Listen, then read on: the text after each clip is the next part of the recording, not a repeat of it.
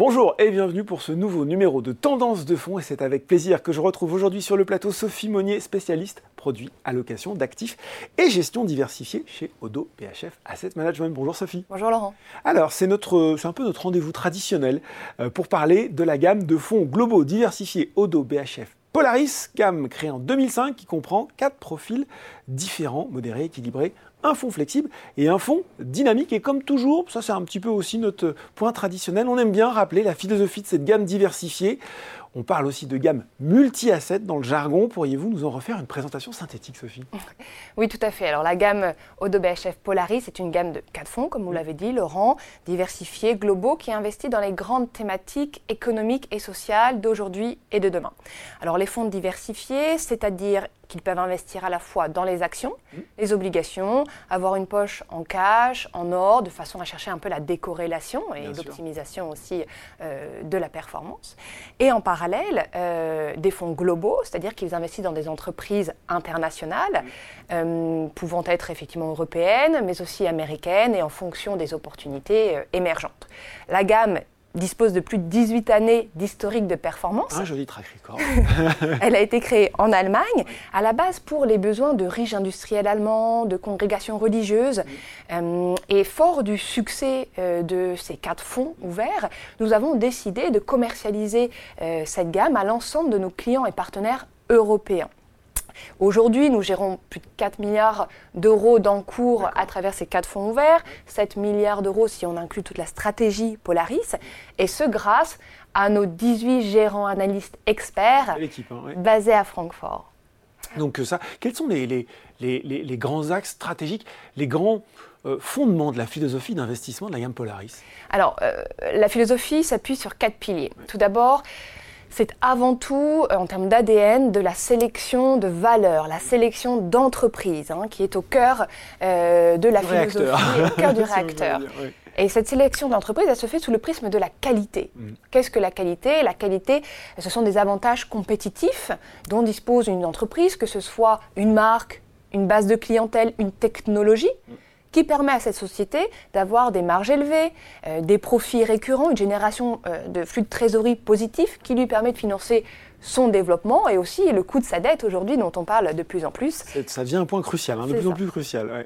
Et au, côté, donc, au côté de cette sélectivité sur le prisme de la qualité, euh, on a trois autres piliers mhm. que sont le long terme, la diversification et l'ESG. Mhm le long terme, car euh, les gérants euh, ne succombent pas à des paris court-termistes, mais ont vraiment pour but de financer euh, la croissance à long terme. Ils peuvent bien évidemment faire des arbitrages, ils ont une approche flexible et agile en fonction du contexte de marché et du profil de génération de performance des sociétés.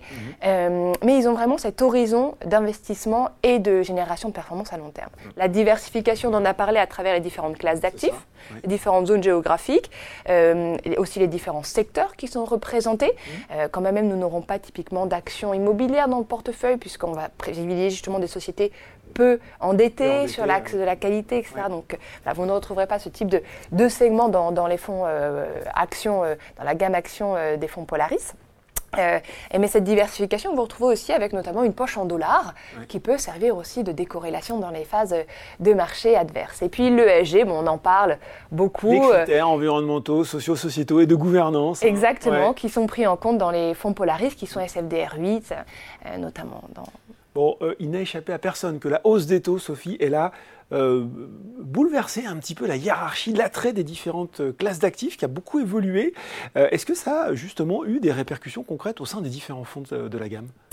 Oui, alors vous avez raison, il est important de, repréciser que la hausse de taux a été d'une ampleur et d'une rapidité historique. Euh, ça a eu un impact sur euh, le marché obligataire puisque la performance euh, des actifs obligataires a été négative et donc la valorisation de ces actifs a, beaucoup baissé. La bonne nouvelle, dans, ce, dans, ce, contexte de normalisation de taux, de hausse de taux, est que nous retrouvons du portage, du rendement sur la partie obligataire.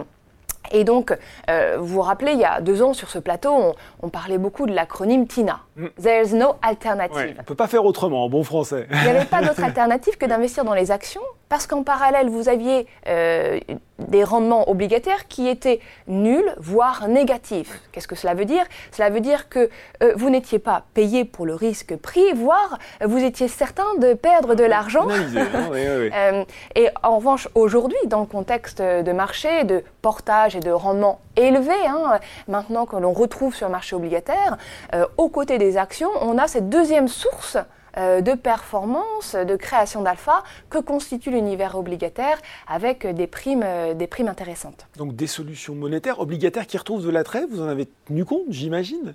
Oui, absolument. Donc on a augmenté progressivement euh, nos poches obligataires dans les fonds Odo BHF Polaris, en notamment utilisant une poche de liquidité et en venant profiter des nouvelles opportunités offertes sur, sur, sur, sur ce sur ce, sur ce marché.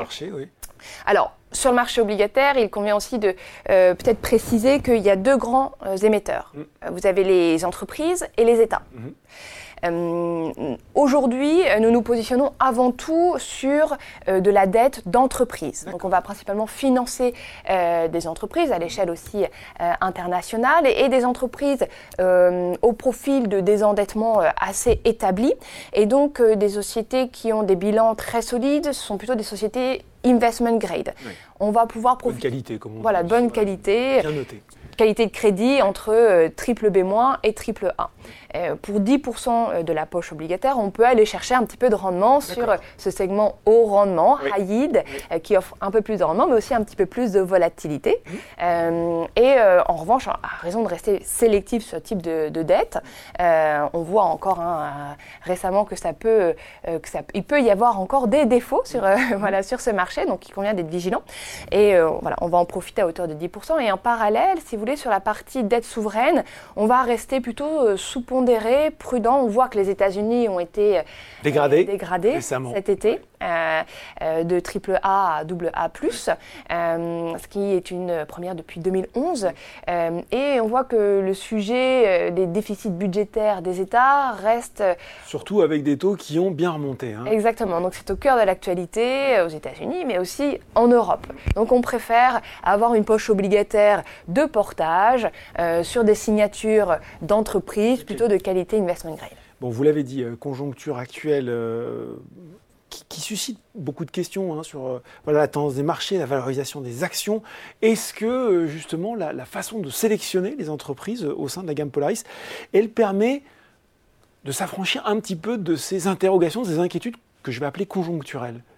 Oui, effectivement, en partie. Euh, nous prenons bien évidemment en compte le contexte dans lequel s'inscrit euh, la génération de flux de trésorerie d'une entreprise.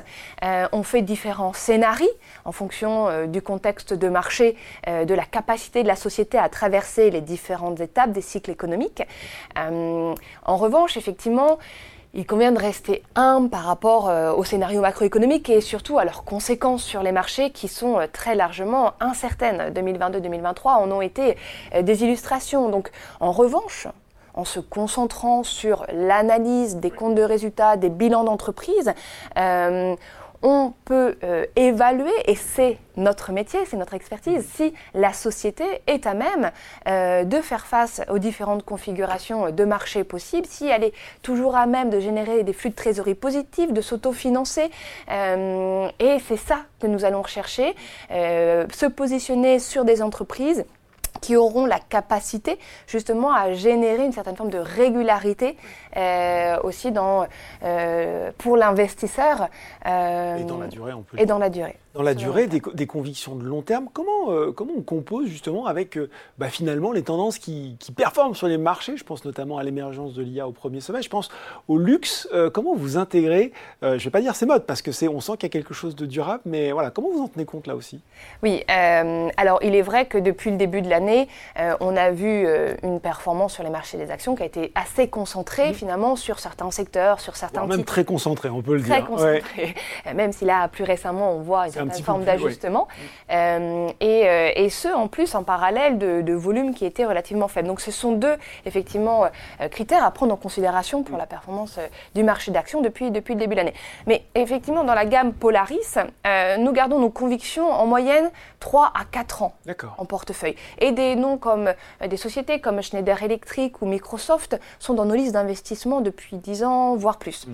Euh, et euh, il est vrai que euh, on parlait de la bonne performance de cette gamme Polaris ensemble et de la bonne performance ajustée du risque notamment, puisque ces fonds sont 5 ou 4 étoiles Morningstar et ils sont classés dans le premier quartier de leur catégorie respective Morningstar. C'est bon de le rappeler. Mais, mais, effectivement, une question légitime de nos, de nos investisseurs et aussi, mais comment c'est bien de parler des performances passées, mais les performances passées ne préjugeant pas, des performances, futures. comment est-ce qu'on est positionné pour l'avenir? Et donc, c'est la raison pour laquelle nous sommes investis sur ces grandes thématiques de croissance que vous évoquiez, notamment euh, la digitalisation, l'automatisation euh, de l'économie qui fait partie de, nos cœurs de portefeuille, euh, les nouvelles tendances de consommation aussi et de travail avec l'explosion de l'e-commerce. nous sommes aussi investis sur la troisième thématique qui est le vieillissement de la population et l'évolution démographique hein, qui s'ensuit, qui fait aussi le cœur de l'actualité sur, sur cette année 2023. Et là, on est exposé à travers le secteur de la santé, notamment. Et la quatrième thématique, qui, est, qui constitue l'émergence de la classe moyenne, la croissance de la classe moyenne, notamment dans la zone, émergence, la zone émergente. Et là, euh, effectivement un positionnement sur certaines sociétés, notamment euh, le luxe, euh, dans, dans, les fonds Polaris, qui sont effectivement des thématiques qui sont structurellement effectivement présentes à travers une sélection d'entreprises, toujours sur le prisme de la qualité, dans, dans, les, dans les fonds Polaris, parce que le manque à gagner d'être totalement absent de ce type de grande tendance sociale et économique et, peut, peut coûter cher. Peut-être rapidement, on aime bien toujours quelques, quelques exemples dans tendance de fond de ces sociétés. Vous en avez cité quelques-unes. Est-ce qu'on peut en avoir peut-être, voilà, je sais pas, quelques-unes connues qui vont parler, et puis quelques-unes euh, mm. justement où on va retrouver cette, cette patte euh, de la sélection Polaris? Oui, tout à fait. Alors, euh, on pourrait également parler d'Alphabet, la maison mère de, Google. On a parlé de Microsoft. L'Oréal, Microsoft. Alors, moins connu, peut-être, nous avons dans les portefeuilles Walter Kluwer sur les sociétés d'information spécialisées. Nous avons également Striker sur le domaine de la santé et aussi Synopsys, mhm. typiquement sur le secteur de la technologie, puisqu'on en parle. Synopsys, qui est une société américaine mm. euh, qui fournit des produits et des services sur tout le spectre du silicium euh, finalement au logiciel. Et cette société, si vous voulez, elle opère pour différents secteurs, euh, que ce soit l'automobile, la nouvelle technologie, mais aussi la défense. Euh. Et elle génère euh, aujourd'hui plus de 5 milliards de dollars de chiffre d'affaires. Elle a une croissance à deux chiffres. Elle est très engagée dans également les, critères ESG. Et donc, elle répond à nos, à, nos, critères d'investissement dans, dans, la gamme Polaris. Ouais, Synopsis, qu'on connaît un petit peu plus depuis l'introduction en bourse d'armes, effectivement, qui a, qui a, jeté un coup de projecteur sur ce secteur. Je vous écoute, Sophie. Je me dis, tiens, euh, est-ce que c'est aller trop vite en besogne ou pas de dire que finalement, même si on n'aime pas forcément parler de timing, c'est peut-être le bon moment de rentrer sur la gamme Polaris pour préparer ce retour du multi-asset qu'on pressent pour 2024 oui, absolument. Euh, c'est, euh, selon nos analyses, le grand retour euh, de la gestion diversifiée, puisque vous avez la possibilité maintenant de profiter hein, de deux sources d'alpha, de performance. À long terme, les actions, en étant exposées à ces grandes thématiques de croissance sur le prisme d'une sélection et d'entreprises de qualité. et en parallèle, la perspective de rendement eh sur l'obligation qui a très nettement augmenté. Euh, et donc, euh, la possibilité offerte, l'opportunité offerte aujourd'hui pour l'ensemble de nos clients et partenaires, et notamment pour les clients euh, de Boursorama, de pouvoir se positionner sur, sur ces quatre fonds ouverts de la gamme Odo BHF Polaris, bien évidemment en fonction aussi de leurs contraintes d'investissement, mmh. de leurs besoins de, rendement, de leur profil. Bon ben voilà, explication toujours euh, très claire de Sophie Monnier pour nous parler des atouts euh, de cette gamme hein, complète, diversifiée et globale Odo BHF Polaris. Merci beaucoup Sophie. Merci Laurent. Tendance de fond, c'est fini pour aujourd'hui, mais on se retrouve très bientôt pour un nouveau numéro.